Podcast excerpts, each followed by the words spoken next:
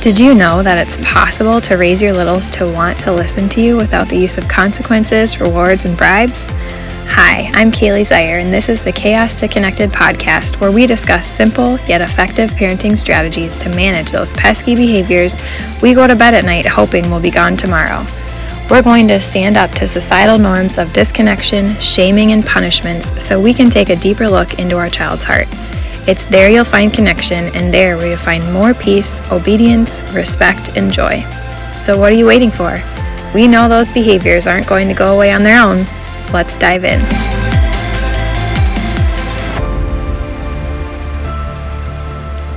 Okay, before we get started, I just have to share with you that I was just going on and on, really encouraged by what I was sharing with you and hoping it was encouraging you, although I looked down and realized I didn't actually push the record button. so, today we are going to be chatting about the three reasons why you don't actually need to name your child's feelings.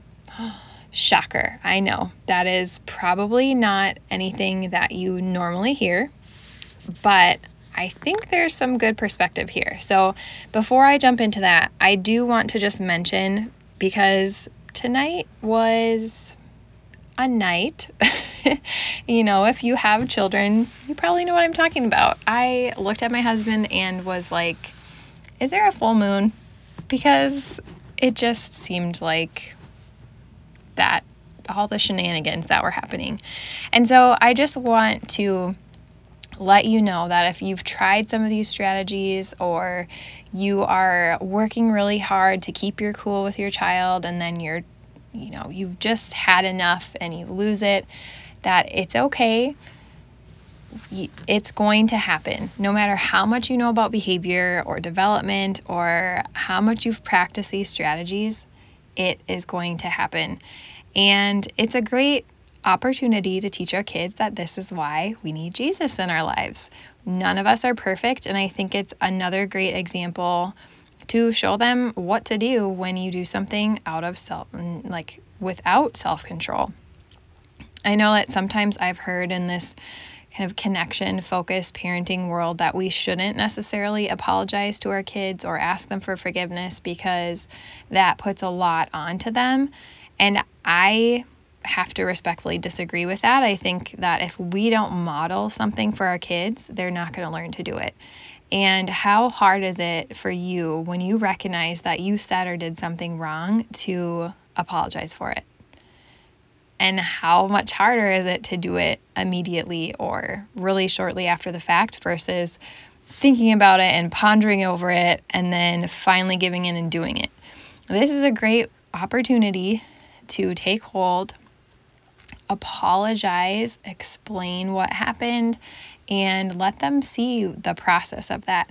So, if you're feeling discouraged because you felt like you were on a great roll or you were doing great things and you kind of fell off the wagon a little bit, jump back on and keep going. The one thing that I continue to come back to is that these strategies work. Sometimes I don't execute them the best. Sometimes I don't execute them at all, but they're always there to come back to and to re engage with. So, with that, let's get into the topic for today, and that is why you don't actually need to name your child's feelings. I think right now it is pretty popular to help label your child's feelings for them because we want them to understand what their feelings are. You know, it's not coming from a negative place, I don't think. It's because we want our kids to understand their emotions and we want them to know that we understand that they're having emotions and that they're not necessarily maybe meaning to do some of the things that they're doing with the certain emotions that they're feeling. But it doesn't actually help a child to name their feelings in the moment. Research actually shows that naming feelings pulls them away from being able to feel the feelings, from noticing what's going on in their limbic system and offloading the attention there and trying to agree or disagree with you, which probably disagree, right? or trying to put some words onto the feelings that they're having. This effort pulls them away from releasing that feeling and they will be con- you know continue to be stuck there. So let me say that one more time.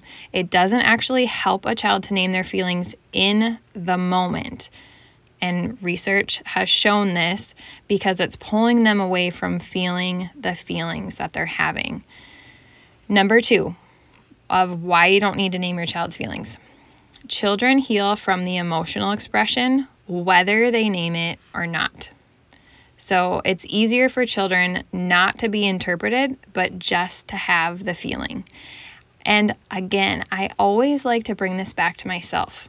If I'm feeling really angry and I have, you know, an adult style tantrum, do I think it would be helpful if, you know, my spouse or someone close to me came over to me and was saying, You're really frustrated right now. I'm listening. Or you're really frustrated. We have to go do this. Would you like this or this?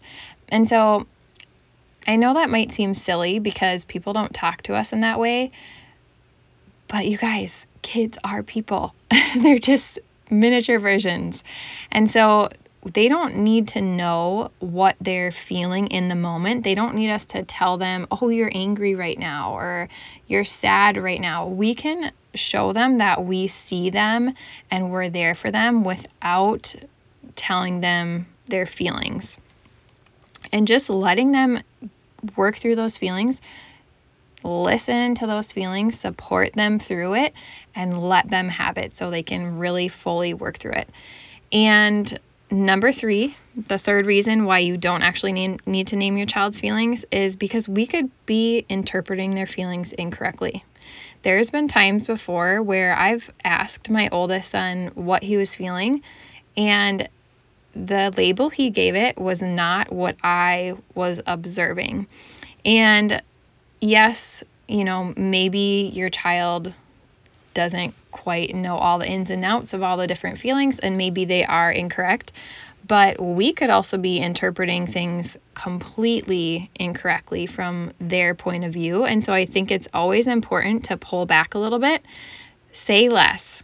Less is more in this instance, and just provide your support.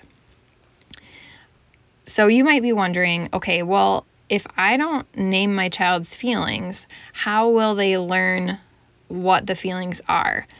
And so, a key factor here is that we don't need to name them in the moment. So, it's not to say we don't ever need or don't can't talk about the feelings or help them learn about them, but it's saying in the moment of those intense feelings, in the tantrum or the meltdown, we don't need to sit there and say, Oh, I see you're so upset right now. And honestly, when I made this switch, because I've seen the same things you maybe have, and I was using those phrases. And once I shifted from using those feeling descriptors to just being present, or um, the other thing I like to do is verbalizing only what I see and what I know to be true. So if my oldest is trying to hit or kick me, I would simply just say, You really want to hit me right now. I see that. Honestly, the difference in his reaction, like it moved through the tantrum so much faster than when I was saying, I see you're really upset right now, or it's okay to be mad. I'm not going to let you hit me. Those sorts of things. So, really key into that. Um, and try both out. See what your kid responds better to. But if you're wondering, okay, so then what do I do? If I'm not telling them their emotions in the moment. What am I actually going to do so that they start to understand? And so, what I would say is one, state what you see and only what you see, like I just mentioned. And number two, educate on emotions when you're removed from the situation. So, again, not in the moment, not when you're working through a meltdown, probably not even right after the moment, because a lot of times that can trigger the child back into how they were feeling, especially if you didn't do a full on Staylistening session and they still have some things that they're holding on to. But what you can do is read books. about emotions. I mean, there's movies you can watch if your child is really into that. You can play through different emotions, whether it's with, you know, being intentional with certain toys that you're buying or different play that they're engaging in or just when you're playing, be intentional about really amping up the emotion and talking through it, playing different games, even like matching games or in the dollar section once there was a slingshot with different emoji like ping pong balls. You can create different games with that. The other thing that I like to do is talk to kids about emotions of other people.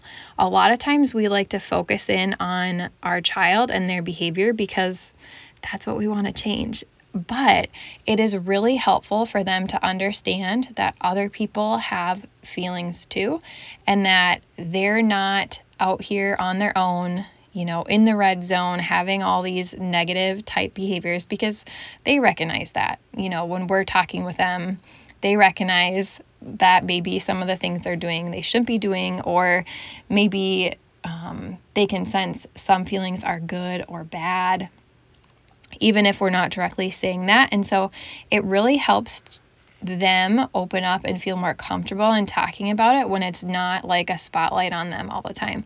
So I'll often bring in my own feelings because obviously I know them best, or situations that we might have observed and talking about them later. Did you see what, you know, he was really crying after this happened? How do you think he was feeling about that? Or even in books, um, we have a book at the end where there's almost a little layout of a story that doesn't have any words, but it asks questions.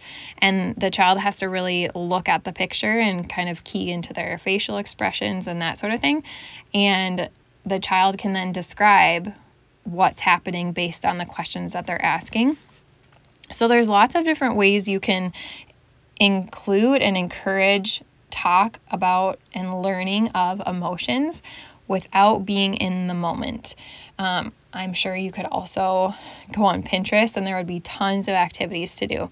So I just want to encourage you that when you are in the mo- in that moment of meltdown or tantrum and your child is having a tough time, I really want to encourage you this week to just pull back.